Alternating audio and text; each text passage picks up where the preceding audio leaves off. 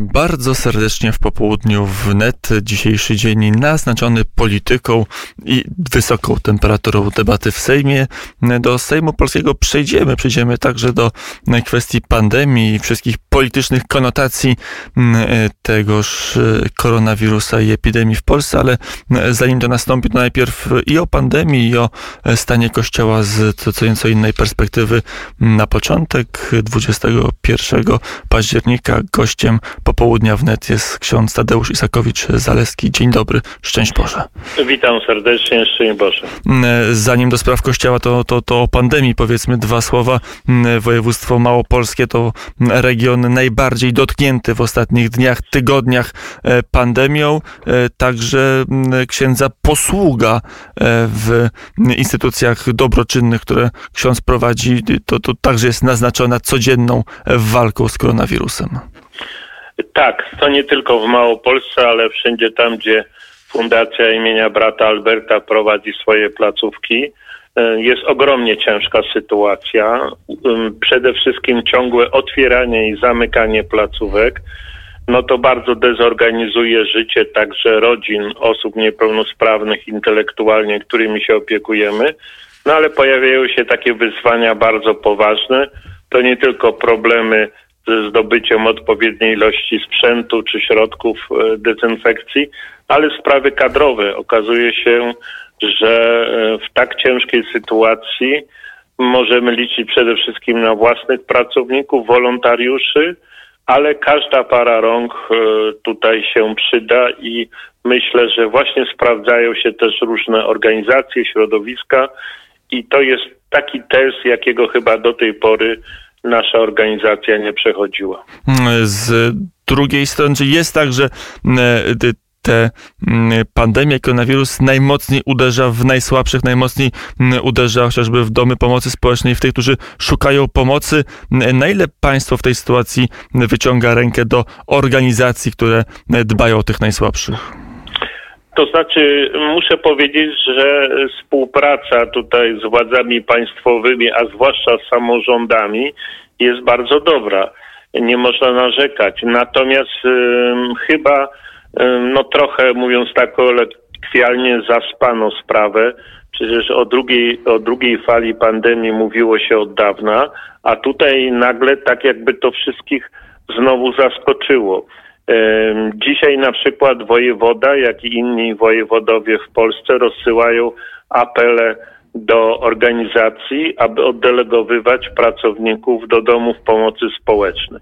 Jest to trudne, bo też nie ma pewnych przepisów prawnych, które by na to pozwalały. To jest oczywiście decyzja indywidualna każdego pracownika, ale też niektórzy, którzy by chcieli przejść e, takiej ośrodka dziennego, zamkniętego do placówki domu typu dom pomocy społecznej oczekują na pewne przepisy, umowy. No to jest niestety w powijakach i szkoda, że wcześniej tego nie zrobiono.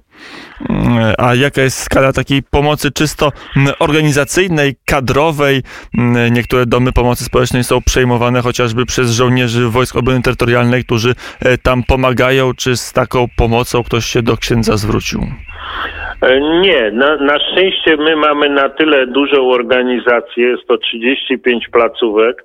E, większość to są placówki dzienne, gdzie można gdzie na dobrą sprawę już to zrobiono. Są to strefy czerwone, kiedy wstrzymana jest działalność i ci pracownicy mogą przejść do domów stałego pobytu. No ale małe organizacje, zwłaszcza powiaty, które nieraz mają dobre chęci, ale są słabe e, od strony organizacyjnej, czy w ogóle możliwości swoich, no piszą te apele. Dzisiaj kilka takich apeli się pojawiło o to, żeby pomóc tym domom, ale to nie jest tylko przyjście na 8 godzin, tylko tam trzeba zamieszkać przynajmniej przez tydzień, więc to też jest szalenie skomplikowane od strony choćby rodzinnej czy innej pracy. I myślę, że nie powstały takie czytelne ścieżki, nazwijmy to tak, prawne, które by um, pozwalały tym wolontariuszom rzeczywiście zrezygnować z jednej pracy i przejść do takiego domu i mieszkać przez te dwa tygodnie.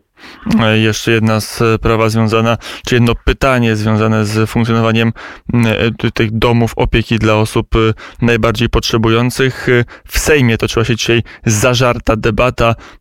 Można ją skrócić między innymi na froncie, czy państwo, czy Państwowa Służba Zdrowia jeszcze funkcjonuje, czy już się znalazła w stanie zapaści. Jak ksiądz by ocenił wydolność służby zdrowia poprzez własne kontakty, codzienną posługę, czy, ta, czy, czy służba zdrowia jeszcze funkcjonuje, jeszcze odpowiada na, na księdza prośby o pomoc, czy już jest e, poza możliwością pomocy? Jest, taki, e, jest takie żartobliwe powiedzenie z czasów e, PRL-u, że największym przekleństwem w Polsce jest to, aby powiedzieć, obyś nigdy w życiu nie miał znajomości, bo w PRL-u wszystko załatwiano przez znajomości. No niestety wraca ta epoka w tym znaczeniu, że gdyby nie życzliwość, e, wyraźnie podkreślam, życzliwość, dobra wola e, pracowników służby zdrowia, którzy są zalewani tego typu prośbami i oni często pracują już ponad normę i to już jest niewydolne, no to opieka byłaby bardzo trudna, zwłaszcza, że ciągle brakuje pielęgniarek, ciągle brakuje osób, które mogłyby wykonywać pewne zabiegi.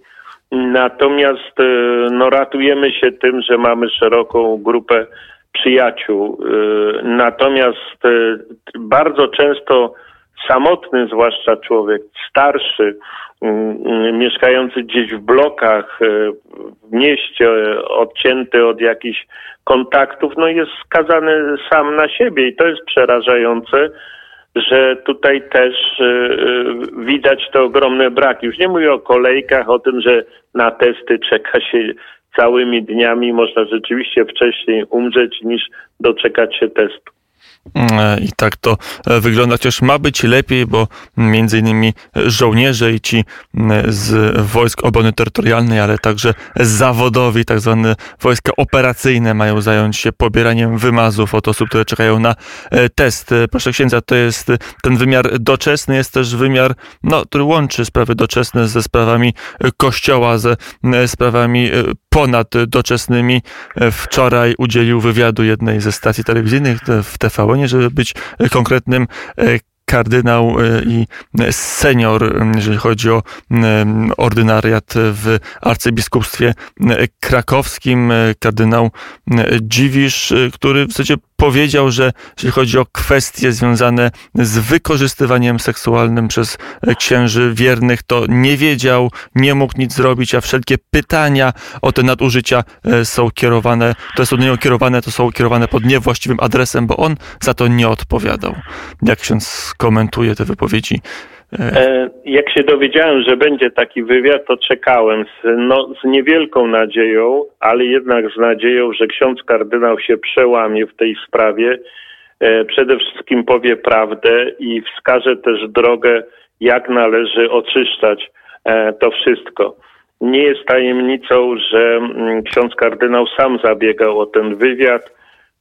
No, wiadomy ksiądz, który jest diecezji krakowskiej, który pracuje w TVN-ie, pośredniczy, pośredniczył w tym wszystkim. Ksiądz kardynał wskazał nawet osobę prowadzącą, czyli pana Piotra Kraśko, zaprosił ekipę TVN-u do siebie. Zresztą pierwszy raz mogłem jego nową e, rezydencję w ten sposób zobaczyć.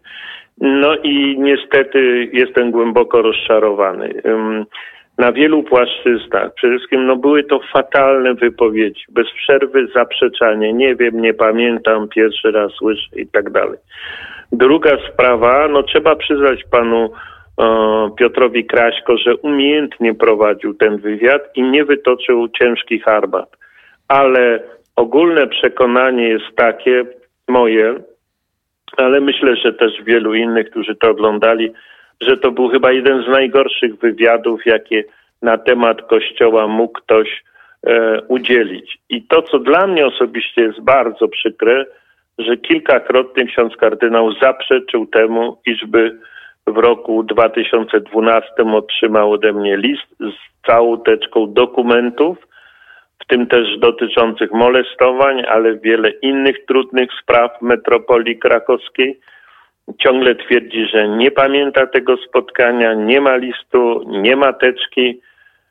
No jest to smutne, dlatego że są ewidentne, no, po, z mojej strony powiedzenie minięcie się z prawdą jest najłagodniejszym określeniem, jakiego mogę użyć. Ale to jeszcze od początku tej historii bym zainteresowała mnie ta informacja, że sam kardynał Dziwisz o ten wywiad zabiegał, że e, sam chciał go udzielić i to jeszcze w telewizji przed audytorium e, nie zawsze kościołowi przychylnemu i telewizji nie zawsze e, przychylnej.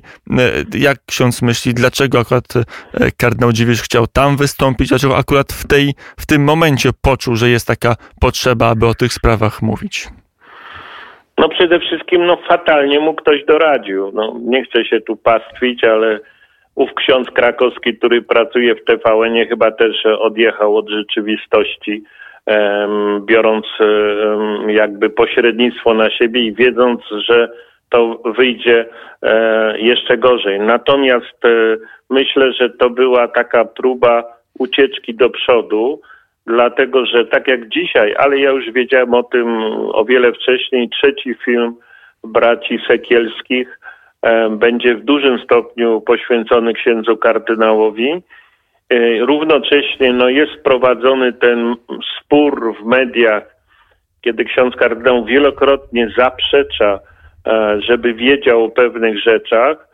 Natomiast to dotyczyło spraw krakowskich, ale tu pierwszy raz zaprzeczył też, że w ogóle cokolwiek wiedział o takich wielkich skandalach w kościele, które musiały przejść przez Watykan. To jest sprawa e, legionistów Chrystusa i no, księdza degenerata czy apostaty, bo też się wyrzekł wiary Degolado, czy kardynała Makarika, który jeszcze trzy lata temu był w Krakowie na audiencji u papieża, e, e, przepraszam, sekretarza papieskiego byłego kardynała Dziwisza. Nawiasem mówiąc, Makarik był wtedy no, z takim młodym człowiekiem, zapomniałem nazwiska, który jest prawą ręką Antoniego Maciarewicza.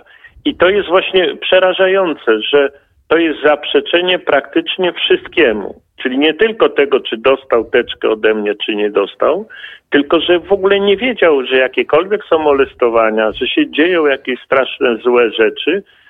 I to jest e, jakby też takie, mm, e, no taki mur, który jest według mnie bardzo łatwy do obalenia. Pokazania właśnie, że kardynał mija się z prawdą. Dlaczego się na to zdobył, no tego to ja nie rozumiem. E, ksiądz opublikował e, dobrych e, parę lat temu książkę, wywiad Rzeka. Chodzi mi tylko o prawdę. Jak rozumiem, pokłosiem tej książki było też przekazanie wówczas pełniącemu jeszcze funkcję arcybiskupa krakowskiego kardynałowi Dziwiszowi różnych dokumentów, między innymi dokumentów o sprawie Janusza Szymika i, i te dokumenty, jak rozumiem teraz kardynał Dziwisz mówi, że takich listów, takich dokumentów, takich dowodów dowodów w ogóle od e, księdza nie otrzymał i w ogóle o sprawie e, nie miał pojęcia. Tak, niestety tak e, twierdzi, a rzeczywiście 8 lat temu byłem przesłuchiwany, chyba jako pierwszy w historii współczesnej diecezji krakowskiej, przesłuchiwany przez Radę Kapłańską, czyli takie ciało doradcze kardynała. Byli wszyscy biskupi i zarzucano mi, że w książce razem z Tomaszem Terlikowskim napisaliśmy nieprawdę. Ja wtedy powiedziałem, że mam na to dowody, bo w książce nie są podane nazwiska. E, no i proszę, i wtedy konkluzja była taka, żebym to przyniósł kardynałowi. Cała rada była nagrywana na e, taśmę, przebieg. Teraz słyszę, że znowu taśmy nie ma, że zginęła, no to jest kolejna sprawa. I y, po miesiącu przyniosłem y, oficjalna audiencja w biały dzień, umówiona, zapisana w aktach e, kurialnych, e, gdzie przekazałem właśnie dowód jakiejś takiej chęci współpracy w tej sprawie te listy. Wiele listów było naprawdę wstrząsających. Były to świadectwa. Pan Szynik na kilkanaście stron napisał ręcznie swoje świadectwo. Inni pokrzywdzeni, tam była też sprawa molestowania młodego księdza, który zginął tragicznie, a był molestowany przez jednego z księży dyrektorów. Później różne inne ciężkie sprawy.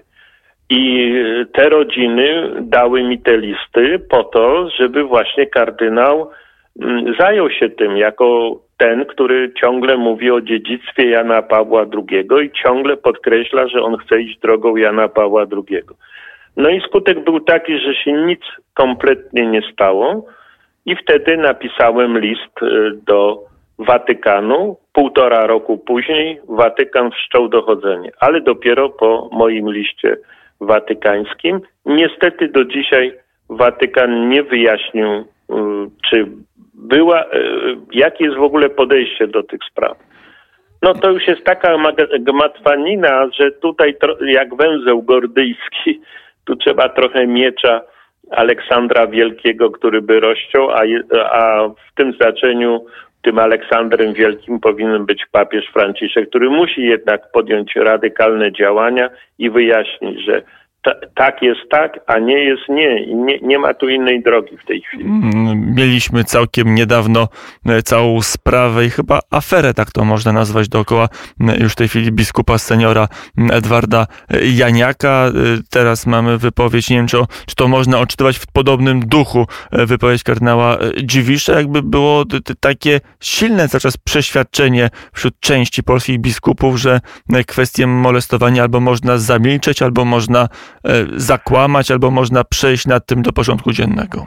Nie tak, wiem, czy ksiądz niestety, ma podobne. No niestety takie jest przekonanie. Patrząc przez pryzmat dużej metropolii krakowskiej, gdzie jest kilka diecezji, no to w Bielsku wczoraj w tym wywiadzie e, mm, też była ta sprawa poruszona. No w Bielsku ewidentnie biskup tuszował. Jest szczęte dochodzenie watykańskie w sprawie biskupa seniora Tadeusza Rakoczego, no, który jest przyjacielem kardynała Dziwisza i który y, no, dzięki niemu w ogóle został biskupem w Bielsku.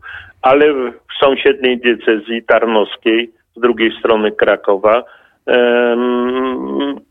listy dopiero niedawno publikowane ofiar pokazały, że ksiądz, który dopuszczał się tego e, molestowania, był kryty przez ówczesnego biskupa tarnowskiego, dzisiaj katowickiego Wiktora Skworca. Co więcej, żeby zatuszować sprawę, przerzucono tego księdza na Ukrainę i tam dopuścił się następnych molestowań. Wrócił do Polski kolejne molestowania. No to jest taki diabelski łańcuszek, y, że tuszowanie y, tworzy okazję do kolejnych, pojawienia się kolejnych ofiar. I dzisiaj Biskup Skworc mówi, no tak, po 18 latach ja dopiero wyślę do Watykanu. Co to znaczy wyślę do Watykanu? On powinien przede wszystkim zawiesić swoją działalność i w pokorze czekać na wynik, a nie jeszcze starać się jakby pokazać, że ja to to zrobię, to nie zrobię, to nie moja sprawa. No niestety wczorajszy wywiad trochę od innej strony pokazał, że to jest droga donikąd, ślepa droga, która prowadzi do większych konfliktów. Na ile ksiądz myśli, że taka postawa e, będzie cały czas e, albo dominującą, ale jeżeli nie dominującą, to jednak no, tworzącą pewne fakty, bo e, wydaje się, że episkopat cały czas nie zajął jasnego, ostrego, ale stanowiska też takiego, które byłoby i jasne, i ostre, ale także przekładałoby się na praktykę i na rzeczywistość w kościele, bo jak widać, wiele spraw cały czas czeka na swoje wyjaśnienie i nie jest wyjaśnianych tak szybko, jakby tego i wierni opinia publiczna oczekiwali. Tak, rzeczywiście. I to jest też rozczarowanie wielu osób, że zaledwie dwa tygodnie temu w Łodzi spotkał się cały episkopat. W komunikacie nie ma ani jednego słowa na ten temat. Jest o wszystkim, o pandemii, o wielu innych sprawach. Tak, potrzeba też głosu księży biskupów w tych sprawach. No więc jeżeli całe gremium jednym słowem nawet nie wskazuje jak te problemy rozwiązywać, to znaczy, że nie ma woli e, rozwiązywania. Rok temu, kiedy wybierano nowe władze episkopatu, wyraziłem taką nadzieję, że zostaną wybrani nowi e, e, ludzie. Nie dlatego, że ci są już całkowicie źli, tylko że nowi, młodsi, urodzeni już w innych czasach, lepiej znający świat, mający kontakty zagraniczne, więc wiedzą, co się dzieje w innych krajach i że oni poprowadzą inaczej episkopat. No niestety rok temu wybrano tych samych, którzy popełniają dokładnie te same błędy i dzisiaj Dzisiaj, jeżeli mówić o odpowiedzialności, no to jest odpowiedzialność prezydium episkopatu, które nic w tej sprawie nie robi. Natomiast kiedy reakcja jest? Dopiero jak się pojawiają medialne e, doniesienia, jak są filmy braci Sekielskich, to są krok do przodu, ale później znowu krok do tyłu. No, mm, jaka jest konkluzja taka, żeby nie tylko narzekać, ale pokazać e, drogę rozwiązania? To jest e, model francuski. Dwa lata temu, po serii jeszcze większych skandali, episkopat zdecydował się na powołanie autentycznie niezależnej komisji, ale złożonej z ludzi świeckich. Stanął na czele Marx e, Sowe, to jest prawnik, bardzo wybitna postać. On sobie mógł dobrać, kogo chciał do tej komisji. To nie taka komisja jak państwowa, którą Sejm powołał po linii politycznej, ale komisja niezależna i ta komisja y, sprawdza diecezję po diecezji. I to jest właśnie wtedy wiarygodne, że episkopat powierza to świeckim, oni rzeczywiście sprawdzają. Tam są prawnicy, psycholodzy, e, również e, ludzie e, związani z, z różnymi dziedzinami edukacji, bo dotyczyło to molestowań w szkole czy w internatach. Więc ci ludzie jako fachowcy wyjaśniają. I wtedy już nie ma wątpliwości. Jak powiedzą, że tak czy nie, jest sprawa rozstrzygnięta. No ale tutaj w Polsce takiej komisji kompletnie nie ma. Mówię o Kościele. Państwowa też się blokuje, no to widzimy, że do tej pory nie podjęła Ksiądz y, nie został wybrany przez Sejm do Państwowej Komisji, która miała badać nie, kwestię no tak, pedofilii. Ja wiem, ale to ja nawet nie mam, nie miałem złudzeń, nie o to mi chodzi, bo ta Komisja Państwowa, ona ma jedną wadę zasadniczą u podstawy, że jest do 15 roku życia wiek ofiary. Y, większość molestowań w kościele to jest granica między 13 a 18 a 19 lat, czyli jakby z założenia większość tych spraw nie przejdzie. I, te, Jak... I to są sprawy, którymi także prokuratura niechętnie się zajmuje, nie, czy no nie może, bo to nie są jest, przestępstwa? Tak, jeżeli, jeżeli to już muszę wrzucić kamyczek rządowi, no to na tej zasadzie Ministerstwo też Sprawiedliwości zamknęło w ogóle możliwość podejmowania tych spraw. Większość spraw po linii cywilnej jest umorzonych, bo ofiara ma już więcej, na przykład 15 lat i jeden miesiąc. Znam takie przypadki. No i wtedy idzie to do umorzenia. Natomiast niech, niech Komisja Państwowa działa, życzę jej jak najlepiej, ale Kościół musi sam stanąć w prawdzie i sam chcieć ludziom świeckim przekazać pewne kompetencje, żeby oni to sprawdzili, bo inaczej to będzie ta, tak jak na tym wywiadzie wczorajszym. Nie wiem, nie pamiętam, pierwszy raz słyszę no to, to w to już nikt nie uwierzy. To jeszcze proszę księdza na koniec e, kwestia czysto e, duchowa. W jakim stanie e, duchowym Kościół wyjdzie z pandemii? To było pytanie, które często zadawaliśmy na wiosnę, kiedy był lockdown, kiedy nawet w niektórych decyzjach msze święte były całkowicie odwoływane i zakazywane niemalże przez ordynariuszy. Teraz nie jest aż tak źle, ale na pewno Kościół także w sferze duchowej mierzy się z tą pandemią. No przede wszystkim mamy do czynienia z Polską dzielnicową. Jak jest, y, są 44 diecezje, to każda robi to chyba inaczej i to jest bardzo źle. Powinien być jeden czytelny przekaz ze strony całego episkopatu, choćby w tej sprawie, którą w tej chwili zbliża się, czyli sprawa uroczystości wszystkich świętych. Żeby wyjaśnić wiernym, na jakich zasadach i w jaki sposób spełniając ten bardzo chwalebny chrześcijański e, zwyczaj i obowiązek modlitwy za zmarłych, żeby to rozłożyć, a nie wszystko skoncentrować na 1 e, listopada. I dzisiaj będzie tak, że po jednej stronie Wisły w Warszawie, po jednej stronie jest jedna decyzja, będzie tak, po drugiej stronie będzie inaczej. I w wielu innych miejscach tak jest. Więc tu brakuje takiego czytelnego przekazu. Natomiast myślę, że Kościół nie będzie e, tutaj, nie wróci już do tej sytuacji, jaka była przed pandemią, natomiast może wyciągnąć wiele mądrych wniosków, na przykład w sprawie katechizacji, w sprawie relacji z młodzieżą, czyli będzie taki absolutny już, y, musi nastąpić moim zdaniem zmiana pewnych działań Kościoła i to wyjdzie na lepsze, chociaż na pewno na początku będą duże straty, choćby we frekwencji. Mm, I to jest też element, z którym Kościół będzie musiał się mierzyć. W tym roku po raz kolejny odwołano tak zwane liczenie wiernych, więc nie dowiemy się z oficjalnych y, danych episkopatu, jak bardzo pandemia wpłynęła na mm, uczestnictwo i frekwencję wiernych na na nabożeństwach coniedzielnych. Y, Gościem popołudnia wnet był ksiądz Tadeusz Sakowicz-Zaleski, y, duchowny obrządku katolickiego i katolickiego ormiańskiego. Właśnie Ormianie, to może jeszcze wypadałoby zapytać, bo co prawda chwilowo spokój w górskim Karabachu, ale sytuacja No, ciągle spokoju tam nie ma. Jest chwilową brak zainteresowania mediów, Mediów. górskim Karabachem. To rzeczywiście e, kiedyś na ten temat porozmawiałem, porozmawiamy, już Szerzej. miałem okazję mówić, ale tylko i dwoma zdaniami, że jest w tej chwili organizowana pomoc z Polski oddolna przy braku zainteresowania władz państwowych dla e, ofiar wojny, czyli dla wszystkich, nieważne jakiej narodowości. Natomiast sytuacja jest bardzo zła i w tej chwili autentycznie codziennie leje się tam krew. Mimo, że oficjalnie zdaje się jest zawieszenie Tak. broni i oficjalnie e, media e, tym się zadowoliły, że jest podpisany No dokument, a to, co się dzieje faktycznie nie wszystkich do końca interesuje. Boże Księdza, dziękuję bardzo za rozmowę. Dziękuję Wielkie Bóg bardzo. zapłać i do usłyszenia.